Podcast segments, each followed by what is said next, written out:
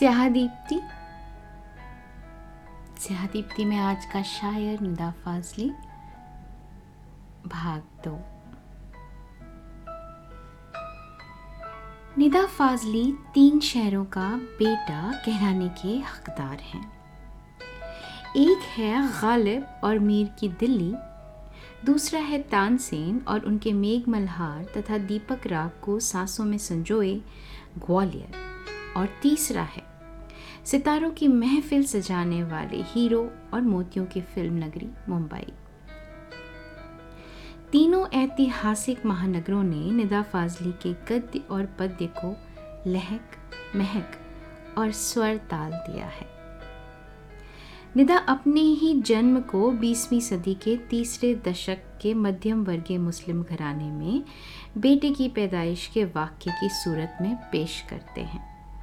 उसे पढ़कर ऐसा लगता है कि पैदा होने से कुछ पहले ही, फिर पैदा होते वक्त और उसके फ़ौरन बाद, इस बच्चे ने खासी पैनी नज़र से देखना, पतले कानों सुनना और शैतानी मुस्कुराहट के साथ दुनिया और उसमें बसने वालों को देखना शुरू कर दिया था। मानो आज के निदा में बैठा सूक्ष्म व्यंग्यकार और साहित्यकार उसी 12 अक्टूबर सन 1938 के दिन संपूर्ण चेतना और संवेदना के साथ पैदा हो गया था। जब उसने अपनी माँ की गोद में आँख खोली थी। अब निदा अपनी साठोत्तरी में चल रहे हैं। यह जब किताब लिखी गई थी, निदा फाजली ज़िंदा थे। तो कन्हैया लाल नंदन जी कहते हैं कि अब निदा अपनी साठोत्तरी में चल रहे हैं। मगर उन्होंने अपनी कलम से अपनी पैदाइश, अपने परिवार और इमली के भूत के साथ अपने जज्बात और एहसास का बयान जिस तरह किया है, वह इस बात का सबूत है कि उनके अंदर का शैतानी से खेलने वाला, शरारत से मुस्कुराने वाला बच्चा आज भी ज़िंदा है। आज भी ज़िंदा है। वह पहले यादों को जवाहरात की तरह तराशता, संवारता है और उन्हें अपने, अपनी साहित्यिक दौलत का हिस्सा बनाता है और फिर उस दौलत को बड़ी सखावत और मोहब्बत से दूसरों को बेहिचक बांटता है। यहाँ इमली का भूत थोड़े विस्तार से ज़िक्र की दरकार रखता है। इमली का भूत शायद निदा के जीवन में अंधविश्वासों का एहसास लेकर बचपन में ही दाखिल हो गया था। जब उन्होंने अपनी जीवन कथा का पहला ही अध्याय लिखा तो उनका बचपन का साथी इमली का भूत फ़ौरन सामने आ गया। वह भूत उनके पिता मुर्तज़ा हसन के अलावा किसी से न डरता था। पेश है एक पन्ना निदा फाजली के पारिवारिक चित्र में में से इमली के भूत का। इसमें निदा के बेलौस गद्य की कथात्मक बानगी भी मिलेगी और निदा का अपने बचपन का परिवेश भी। सो उनकी थोड़ी सी कहानी, उन्हीं की जबानी। सूरज गरूब हो रहा है। एक बेहोश औरत के इर्द गिर्द तीन चार बच्चे सहमे डरे बैठे हैं। बड़ी बहन उठकर लालटेन की चिमनी साफ़ करके उसे रोशन करती है। चारों तरफ़ चितकबरी रोशनी फैल जाती है। सामने इमली के दरख्त पर एक डरावना भूत रोज़ की तरह आज भी आकर बैठ गया है। लंबे लंबे दांत टेढ़े मेढ़े हाथ पाँव, हवा से शाखें हिलती हैं तो उसकी गर्म साँसें बहुत करीब महसूस होती हैं। दालान से आँगन में आते भी डर लगता है। बड़ी बहन भूत को दफ़ा कर, करने के लिए अंदर से कुरान शरीफ लाकर बाहर स्टूल पर रख देती है। बच्चों और भूत के दरमियान अल्लाह के कलाम की हद बन जाती है। भूत में इस हद को फलांगने की हिम्मत नहीं है, लेकिन जब भी नज़र उठती है, वह इमल की शाखों से झांकता दिखाई देता है। यह भूत कुरान की हद में दाखिल तो नहीं होता, लेकिन अपनी मौजूदगी का एहसास फिर भी दिलाता रहता है। इस खौफ से भूख, प्यास सब गायब हो जाती है। भूत सिर्फ़ मुर्तज़ा हसन के कदमों से डरता है। जैसे ही गली में उनके कदमों की आहट फैलती है यह आप ही आप सिमटकर हवा में तहलील हो जाता है। लेकिन मुर्तज़ा हसन के आने तक आधी से ज़्यादा रात गुजर चुकी होती है और आधी रात तक नींद पलकों से आँख मिचोली खेलती रहती है। बेहोश औरत जो इन बच्चों की माँ है, होश में आती है। इर्द गिर्द बैठे हुए इन बच्चों को देखती है और मुँह ही मुँह में कुछ पढ़कर उंगली से चारों तरफ़ हिसार खींचती है। मुर्तजा हसन आते ही अपनी शेरवानी खूंटी पर टांग कर बिस्तर पर दराज हो जाते हैं। सुबह के धुंधलकों से ग्वालियर का एक मोहल्ला धीमे धीमे उभर रहा है। नई सड़क, बड़े दालान और आँगन और कई कुशादा खुले खुले कमरों का एक ऊँची दीवारों का पुराना घर। उस घर में दाएँ बाएँ कई दरवाजे हैं।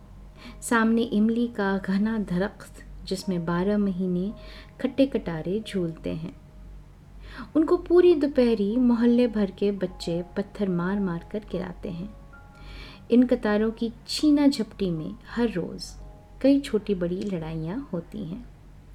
इन लड़ाइयों में कभी बड़ी औरतें भी शरीक हो जाती हैं। औरतें आपस में उलझकर कई दिन तक एक दूसरे से नहीं बोलती। लेकिन बच्चे थोड़ी देर में ही पिछली बातों को भूलकर एक हो जाते हैं। इस इमली के पेड़ का एक बड़ा भाई भी है। घर के बाएँ दरवाजे के सामने लंबे चौड़े पेट और कई मोटे भारी हाथों वाला नीम का दरख्त। ये दोनों उम्र के लिहाज से बुज़ुर्ग हैं। उनकी उम्रों का अब कोई इस मोहल्ले में नहीं है।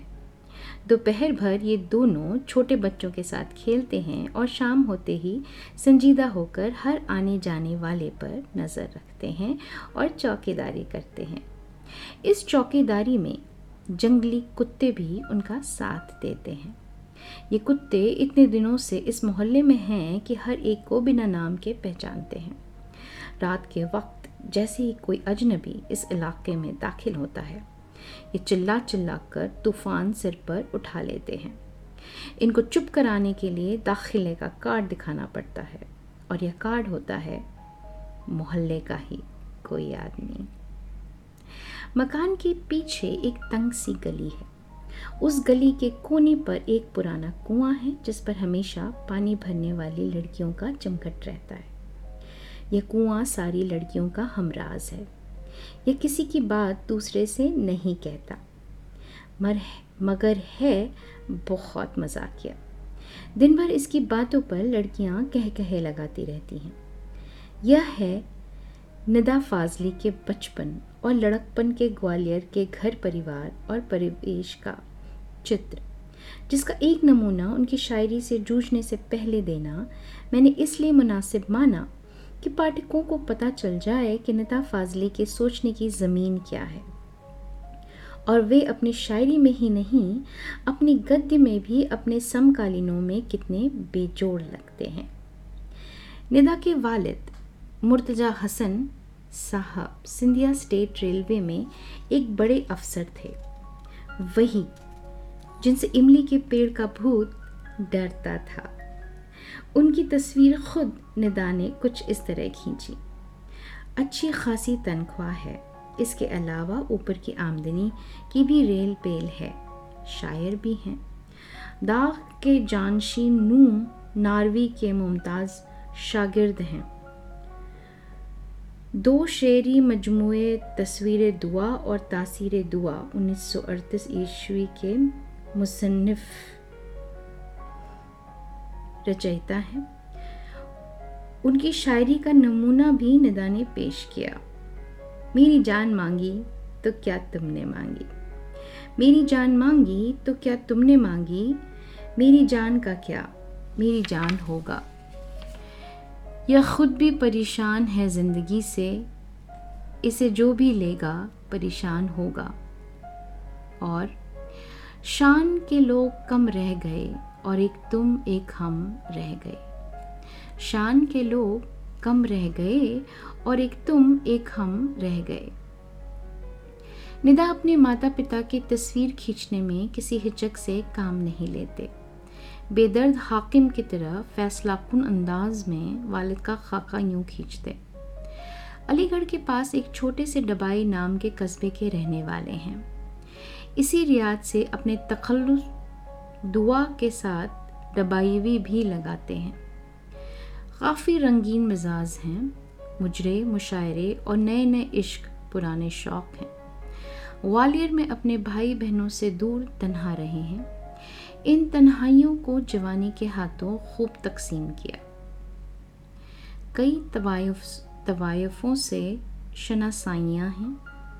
एक से तो सुनते हैं, दो लड़के भी हैं। लेकिन उनके नामों में इनका नाम शामिल नहीं है।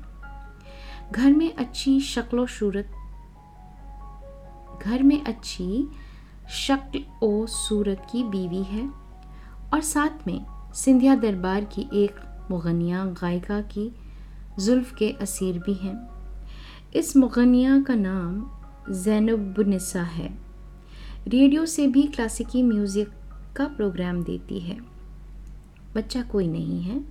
मुर्तज़ा हसन के बच्चों को जहाँ देख लेती है, टूट के प्यार करती है।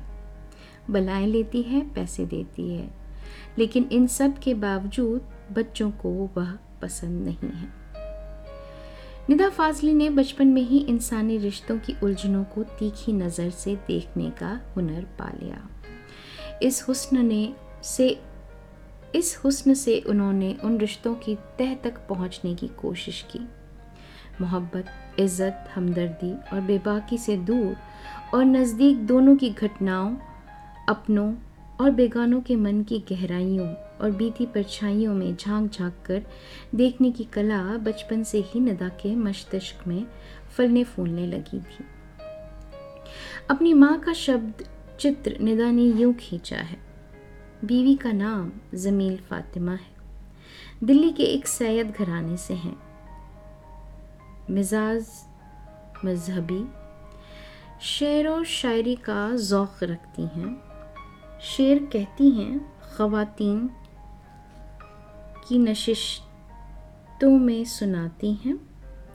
शेर कहने का जब मूड होता है तो झाड़, झाड़ू दे रही हूँ या रोटी पका रही हूँ। कागज़, पेंसिल साथ ही होते हैं। फ़िक्र सुखन यानी काव्य रचना की चिंता की महवियत कभी रोटी जला देती है और कभी सालन में नमक का संतुलन बिगाड़ देती है।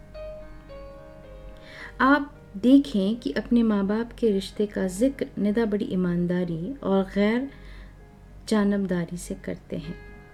अपने वालिद की शादी का ज़िक्र करते हुए निदा ने लिखा, मुर्तज़ा हसन ज़िंदगी के 35 साल गुजार चुके हैं। घर वालों से दूर, ग्वालियर में बिना रोक टोक जैसा चाह जिए।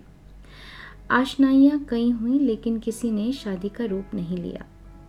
तफरी की आज़ादी है, लेकिन शादी के लिए ज़ात बिरादरी की इखलाकी पाबंदी ज़रूरी है।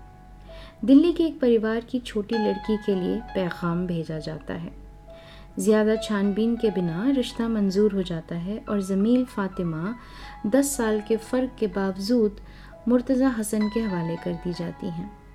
लेकिन उनकी बरसों की आज़ाद मिजाजी को गृहस्थी की ज़िंदगी में ढलने में काफ़ी वक्त लगता है। ज़मील फ़ातिमा जिस मुशायरे से आई हैं उसमें औरत और मर्द का रिश्ता आसमान पर तय होकर ज़मीन पर उतरता है। इस रिश्ते के फ़राइज़ यानी उत्तरदायित्वों के साथ ज़मीन और आसमान ही मुख्तलफ हैं।